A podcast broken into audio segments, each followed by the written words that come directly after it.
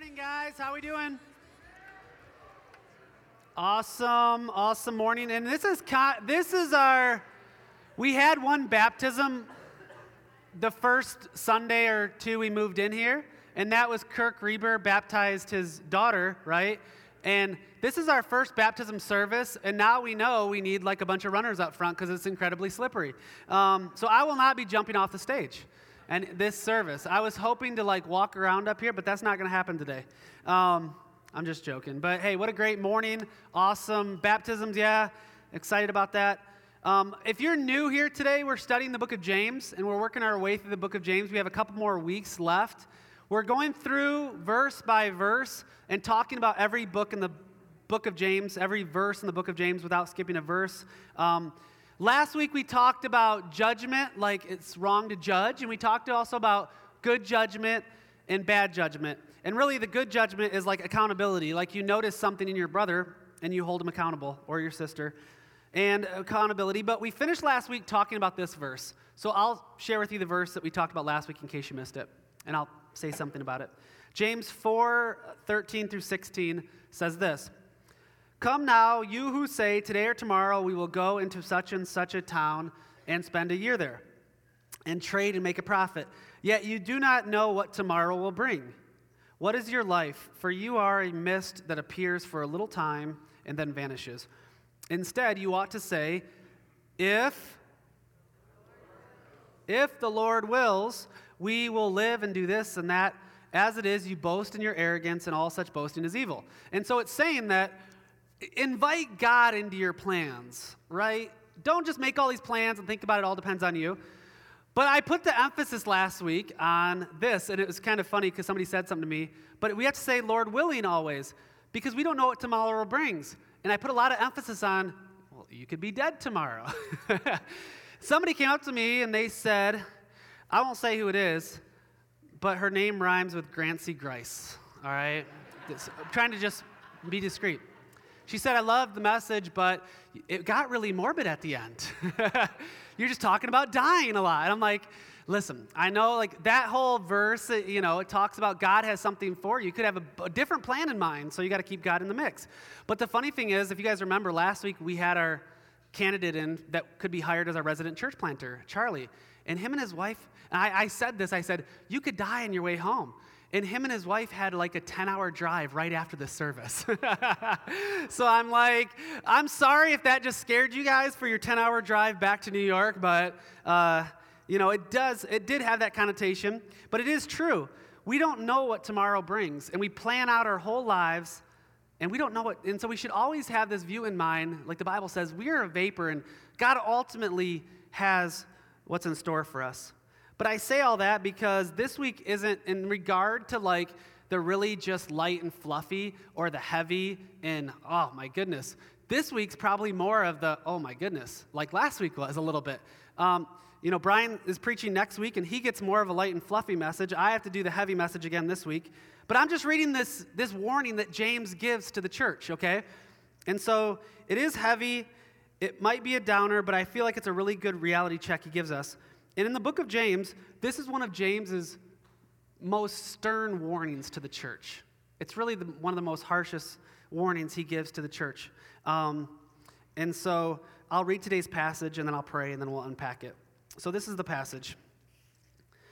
"Come now, you rich, weep and howl for the miseries that are coming upon you. Your riches have rotted, and your garments are moth-eaten. Your gold and silver have corroded, and their corrosion will be evidence against you, and will eat your flesh like fire." See, like I said, very uplifting message for a nice Sunday morning. Nice Sunday message for you all. "Eat your flesh like fire, for you have laid up treasures in the last days. Behold, the wages of the laborers who mowed your fields, which you kept back by fraud, are crying out against you, and the cries of the harvesters have reached the ears of the Lord of hosts. You have lived on earth in luxury and self-indulgence. You have fatted, fattened your hearts in the day of slaughter. You have condemned and murdered the righteous person who does not resist you." Let's pray. God, uh, we know we kind of joke and say this is heavy, but I believe there's a lot of truth here for our church, for our people, for myself, Um, so God, I pray that you um, unlock the truth to all of us. Lord, I know that me up here speaking is nothing without the filling of your Holy Spirit. It's your Holy Spirit's the one that that brings the message to each one of us the way we need it and the time we need it. So I pray, God, invite your Holy Spirit here. God, we invite you here to just take over this message, God, and it's all about you. In Jesus' name, amen. So, so first of all, this whole passage is a picture of the end times, okay? It's a picture of the final judgment. It's a picture of the return of Christ. But it's like, it's not talking about here. It's talking about people at the end sitting in front of the final judgment of God. So it's talking about a time in the future. Because right now on earth, there's a lot of rich folks, and their riches in gold and silver aren't necessarily corroding yet. And he's saying, this is going to be talking about your life in, in light of the throne of God and looking back on your life to see what you did with your life. And God is, and James is giving this warning of end times, or standing at the at the end, after we pass away and our soul stands before the throne of God and what God says about us. And so, verse five one says this, "Come now, you rich, weep and howl, for the miseries are coming upon you." Okay, now it says that, and he's talking, you know, to the rich, but he's talking, he's, and the weep and howl means like repent now, like repent, because of the miseries that will come upon you when you stand before the, the judgment seat of God. Don't raise your hands for this question, but I want you to think about it in your mind. Who here considers themselves rich? Don't raise your hand, but yeah, in love, yeah. But who here considers himself rich? Like, who here in a conversation would say, I'm rich? I'm, I'm, I'm just talking like, not even like, uh, we're, we are rich because of the gospel, but financially, who here would consider themselves rich? If, if I had to guess, and I would say not many of you would say that. Most of you would say, I'm not rich, you know. And the fact that you don't think that you're rich is a sign that you're not content with the life God has given you. The sign that you, the fact that you don't think that you're rich, even financially, is a sign that maybe like discontentment, uh, pride have come in, and maybe maybe you don't feel like you're just wanting more, and that's that's a warning sign. And because my thought today to start this message is, ninety-nine point nine percent of us in here are rich. I'm talking financially. We're rich because we have the gospel. We are rich in love. But ninety-nine point nine percent of us are rich, and we don't realize it, or we don't give God the glory for that fact. Let me, let me explain. We have a very unhealthy definition as Americans of what rich is, right? We have a very unhealthy definition of what rich is.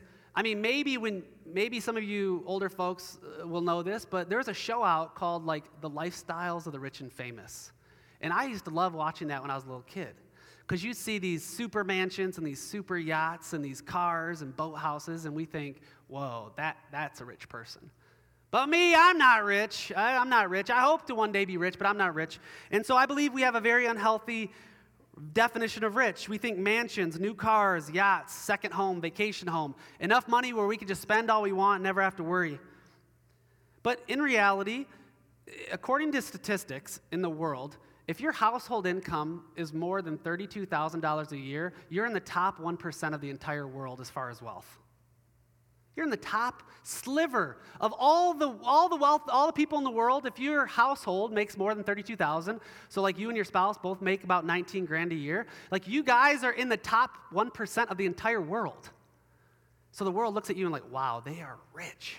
Like, they are rich. You guys, like, we have to understand that this warning in James is for us.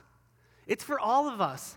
Whether you make thirty-five thousand dollars a year, or you make one hundred thousand dollars or two hundred thousand dollars a year, this warning is for all of us. And we have to understand the fact that we are rich. We are the top one percent. Guys, we are so rich. Do you have a roof over your head? Do you have to worry about, like, having a roof over your head every night? If not, then you are rich. Do you have food available to you whenever whenever you want? Like, you can go to the store and buy food, and, and you have the money to just buy dinner for yourselves or food for your family, then you are rich. You don't have to worry about food.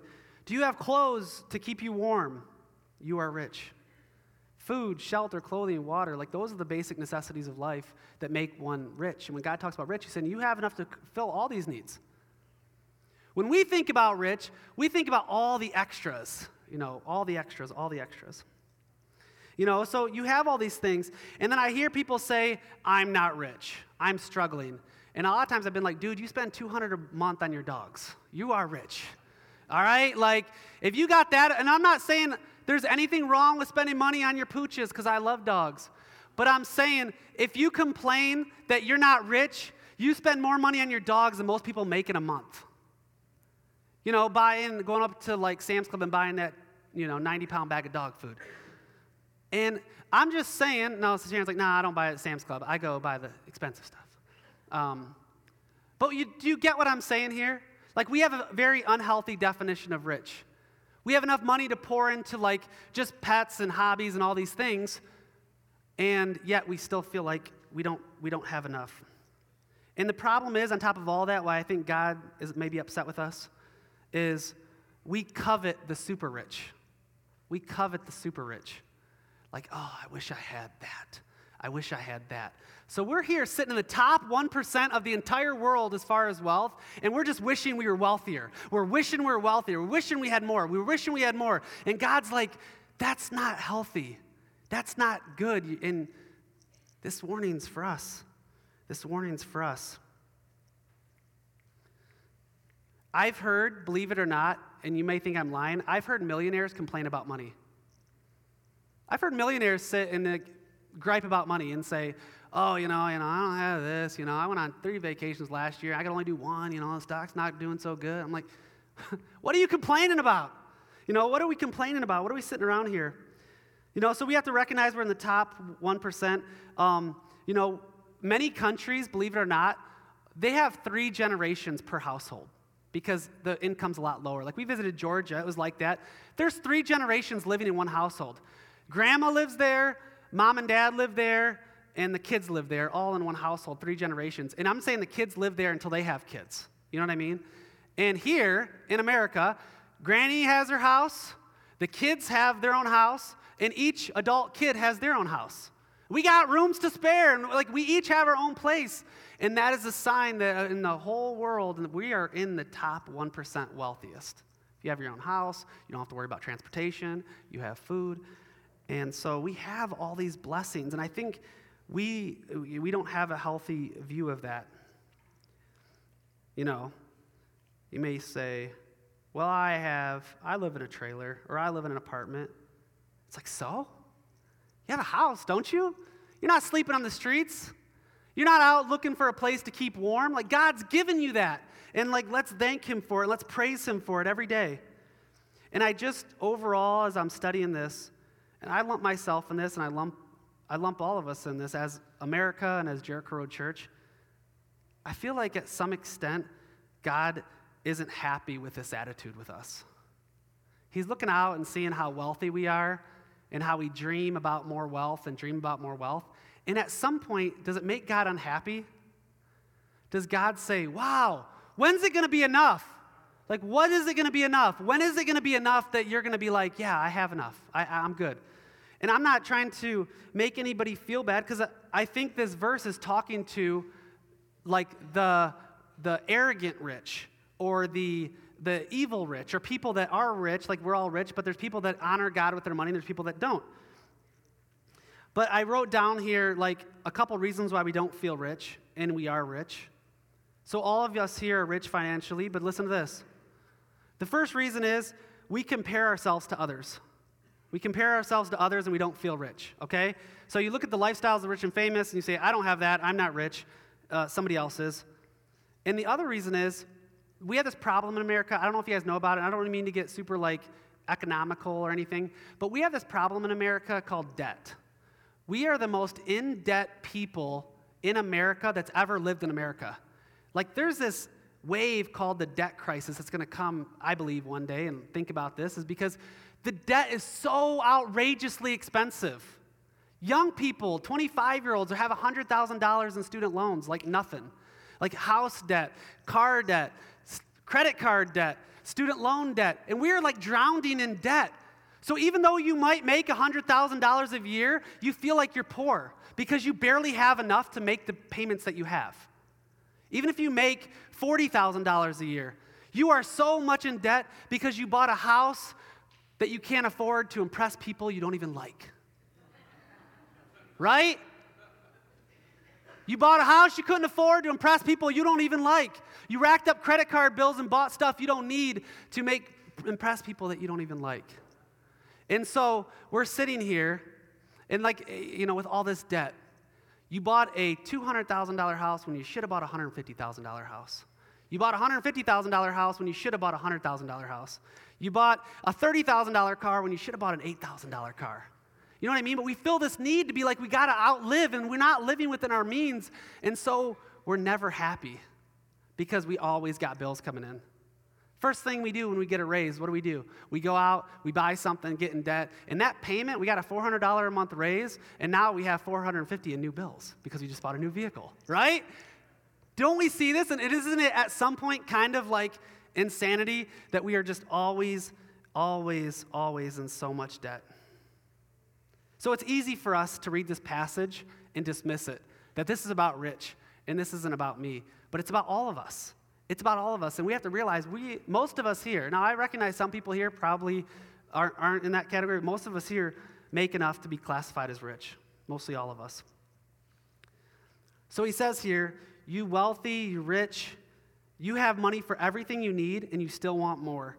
Because of that, we need to repent and ask God to forgive us of our discontentment. And like, and this is a real for us. Like at some point today, we should just thank God or repent and say, God, I'm sorry that I've looked at my life and just said and felt bad about myself because I don't make a lot and realize that you've given me so much more than I need and not a nickel more, and I've been ungrateful. Like at some point, we feel like I've been ungrateful for what God has given us. And so he says, weep, howl, and mourn. Again, he's talking about the rich, but specifically rich people who haven't honored God with their wealth. So some of us here are considered rich, but we honor God with our wealth. We help out people. We help compassion. We took in the homeless. We help the widows. We've we've tithed, you know, what God has asked us to tithe to the church. We've done all this, and I don't believe it's ta- it's pe- talking to people who've not honored God with their with their wealth. They haven't. Jesus had some wealth wealthy disciples. I don't know if you remember. He wasn't one of the twelve disciples, but he was one of Jesus' disciples named Joseph of Arimathea. And he was, the Bible says, a rich man.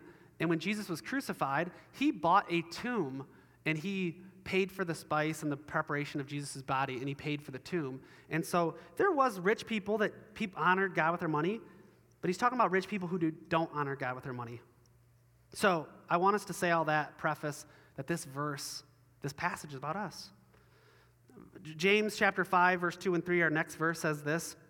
So he says, come now, you rich, weep, howl, for miseries are com- coming upon you. In verse two, it says, your riches have rotted, and your garments are moth-eaten. Your gold and your silver have corroded, and their corrosion will be evidence against you, and will eat your flesh like fire. You have laid up for treasures in the last days. Again, this is a picture of the judgment of God. So God looks back in your life, and he sees everything that you were passionate about. He sees everything that you dropped some money on and that you were so passionate about, and you look back on your life and see that the fancy clothes you bought are destroyed by moths. They're no longer even wearable. The excess food that you stored up has all rotted, and, and it's all not even eatable, edible. The car that you loved so much is now rusted out. It's worth nothing. So he says, look at your life, and where your money went that wasn't towards God is pretty much going to be destroyed in the end times, right? Look at that house you loved. It's now, the end times have happened. It's all kind of kindling. It's all burnt up. The house, you know, this building one day, like everything that is materialistic and of this earth is going to be destroyed. It's all going to be destroyed. I think about this sometimes. You ever drive by a junkyard? You know, at our old building, we drove by a junkyard a lot because we were right next to a junkyard. We just got that awesome view of the junkyard every morning. But I drive by the junkyard, and I really, honest to God, try to think about this. I look out there, and I see these rusted out cars that are just rotted out, rusted out to a core, and I think to myself, at one time, that was somebody's dream. At one time, I just think a dad was at the car lot, bought that thing brand new, and brought it home to his family. He's like, look what I got. And he was so excited, and he and it's now it's just rusted out, destroyed, unusable. It's, a, it's can't even use it anymore. It's a piece of junk. And I'm saying at one time, somebody spent five hundred dollars a month on that for four or five years. Isn't that crazy? I'm not against having vehicles, and I'm not judging anybody. If you got, if you can afford a new vehicle, you want to get a new vehicle, get a new vehicle. But I'm saying that know that that investment is just always going down. And eventually, at the end times, all the things that you loved, that you bought, that were of this world are going to be rotted out and unusable at some point. That's why I bought a rusted out truck, all right? I was when we were at the old building, I was afraid to park in the junkyard's parking lot because I was afraid they were going to take my car during service. I'm honestly, like, I honor God with my money. I feel like I do, but I feel like I drive a rust-out car just because I'm cheap mostly. You know what I mean? Like, I'm just cheap, and I, you know, I feel like it's a bad investment regardless, but it's okay. If you have a nicer, newer vehicle, that's okay, but it, just know that at the end, it's going to be destroyed. Anything that you that you invest in that's not of God, it's not of Jesus, is eventually going to be destroyed. Again, am I being too morbid, Nancy? No, I'm just kidding. I, I feel, yeah, I'm just joking. I feel like it's God's word. Okay.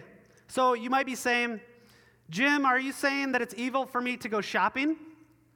Like, I want this item. I want this this item. Is, are you saying it's wrong for me to just go out and buy something, to buy uh, new jeans or a Gucci belt, if you're into that sort of thing? Or guys be like, is it evil for me to buy a new truck? Like, I'm just trying to get what you're saying. Like, I drop money on this stuff. Is this wrong? Like, what are you saying?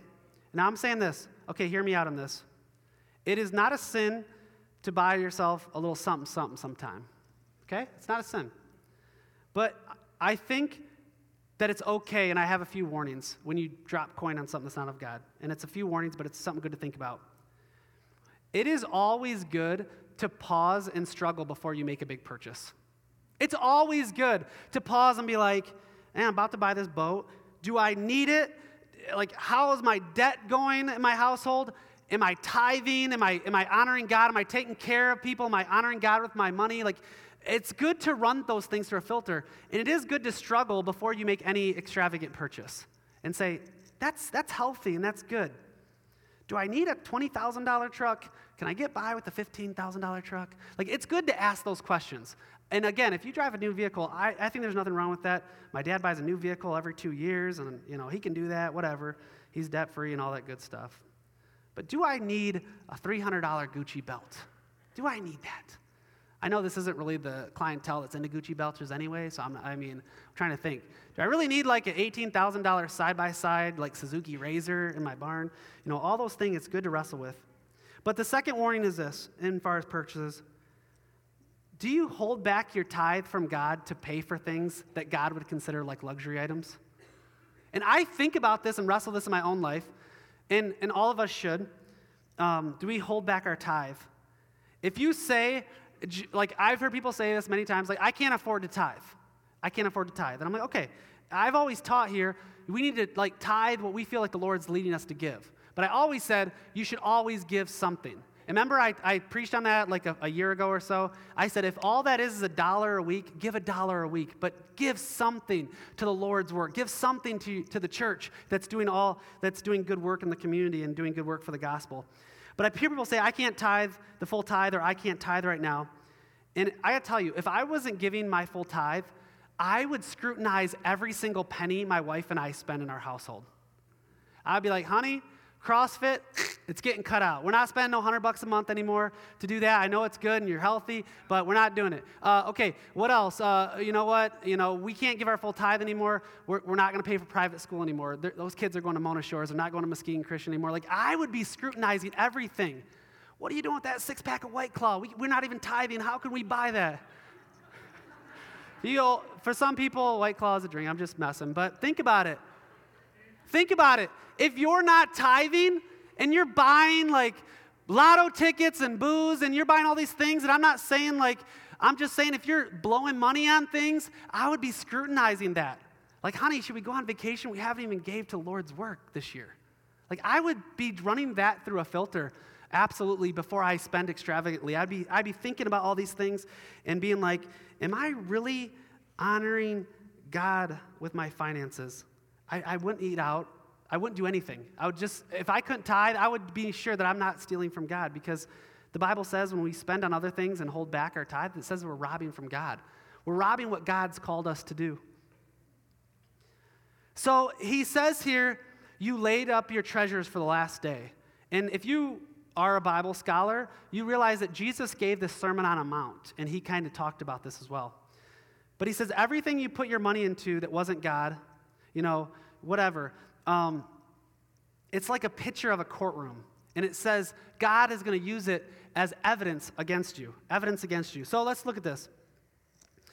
I feel like God's going to take things on the last day, and he's just going to be like, look at all these things that weren't of you. He's like, look at this car you bought. You know, did you really need a car that nice? Look it. I, you know, you told people, like, I can't afford to give to charity and I can't afford to give to needy, but you spent, uh, you know, six hundred dollars going to sporting events, buying, buying, like, jerseys, and you spent all this money on all this stuff, and You, you didn't. So all these things, you know, these Gucci glasses, you know, brand new T V, all these things, it's like at the end, it's all going to be brought out and laid before us in a courtroom, like, like, and God's like, look at, look at what you spent your money on. The, the Lions jerseys, mothy, it's rotted, it's no good. The car is rusted out. The gold and silver is just, it's all, it's all done. And so he said, all these things that you spent on and you spent your life on are now are now worthless. And it says it's actually used against us. He's saying you put all your resources into that, but not like in James one twenty-seven, it talks about true religion as helping the orphans and the widows. You didn't help the orphans and widows, but you sure had a lot of money to spend on Lions tickets. Do you get where I'm saying, where God will say, like, you know, are we really storing up for the future? So James, this verse is kind of a reference to the Sermon on the Mount with Jesus in Matthew six nineteen through twenty-one. And it says this. It's talking about laying up your treasures in heaven. Jesus looks at all the people and he says this, do not lay up for yourselves treasures on earth.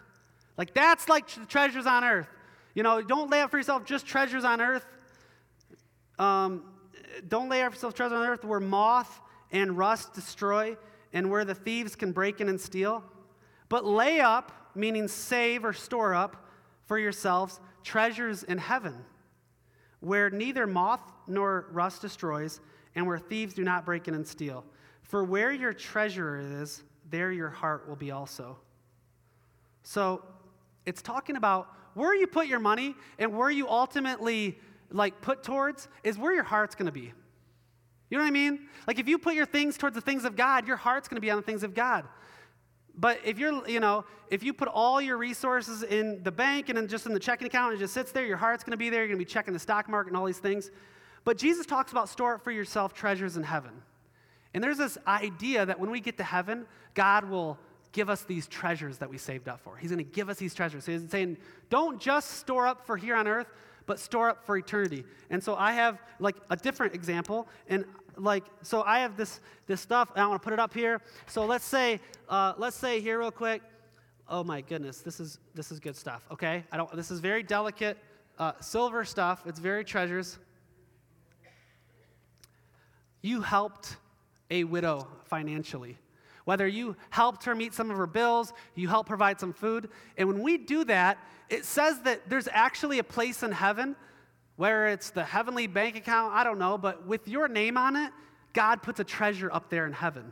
You following me? So you you share your uh, the gospel with a coworker, and God says, okay, you helped the widow, you shared the gospel with a coworker. Like, there's some more treasure up there that's waiting for you when you get to heaven. Okay?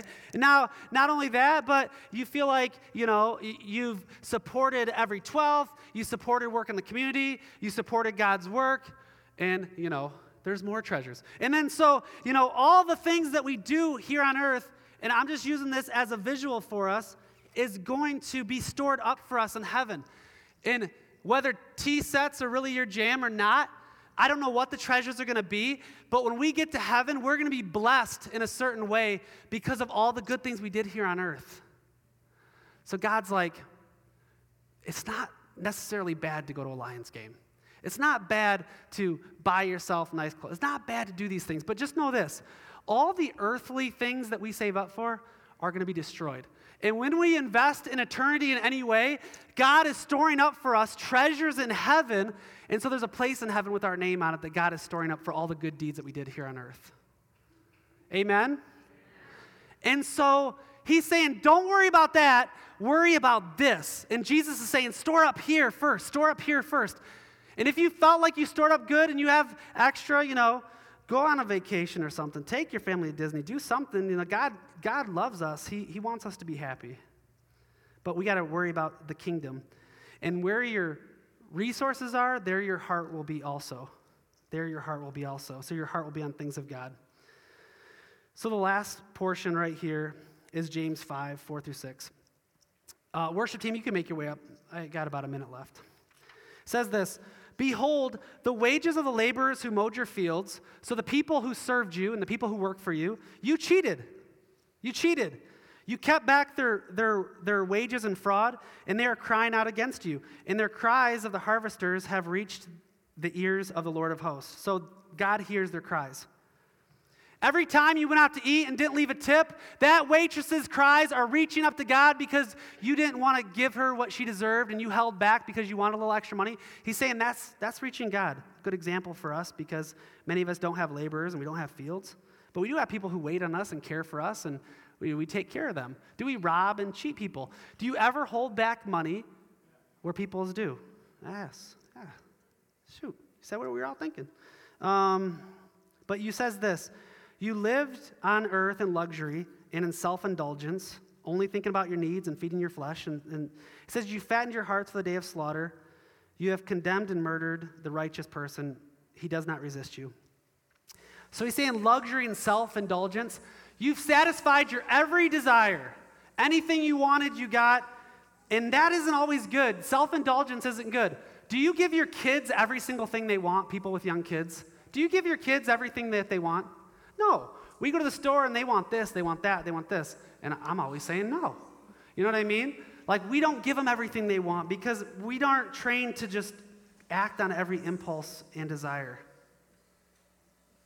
And he's and it's kind of asking here, do you ever cheat to, to save money? Do you ever cheat on your taxes to save money? Do you ever go to the Secretary of State and lie about how much you paid for a vehicle just so you could save a little bit of money on taxes? Do you ever get so greedy that you cheat on your uh, cheat on stuff to save money?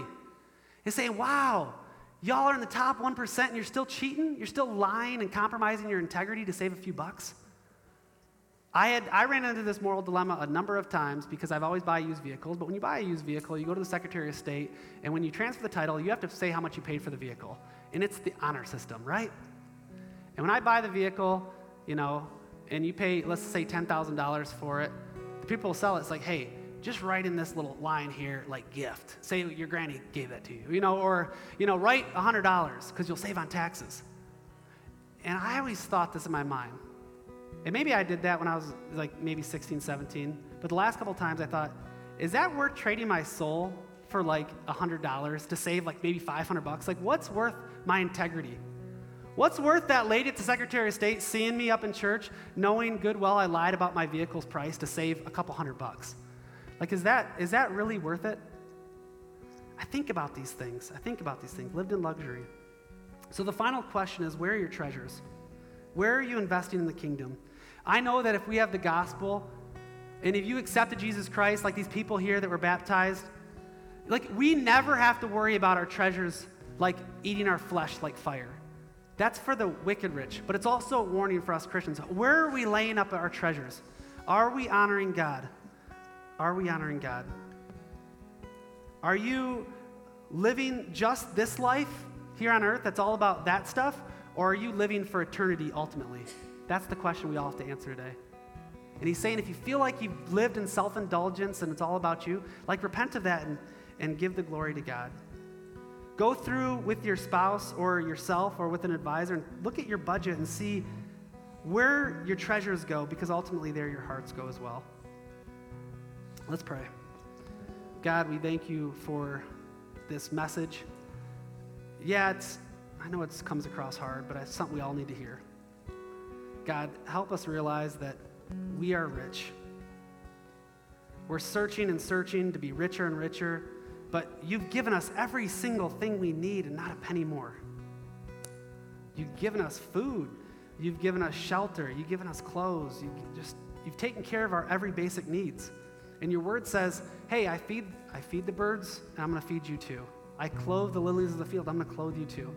So God, you've taken care of all of us in so many ways. Help us just be grateful and content with what you've done for us.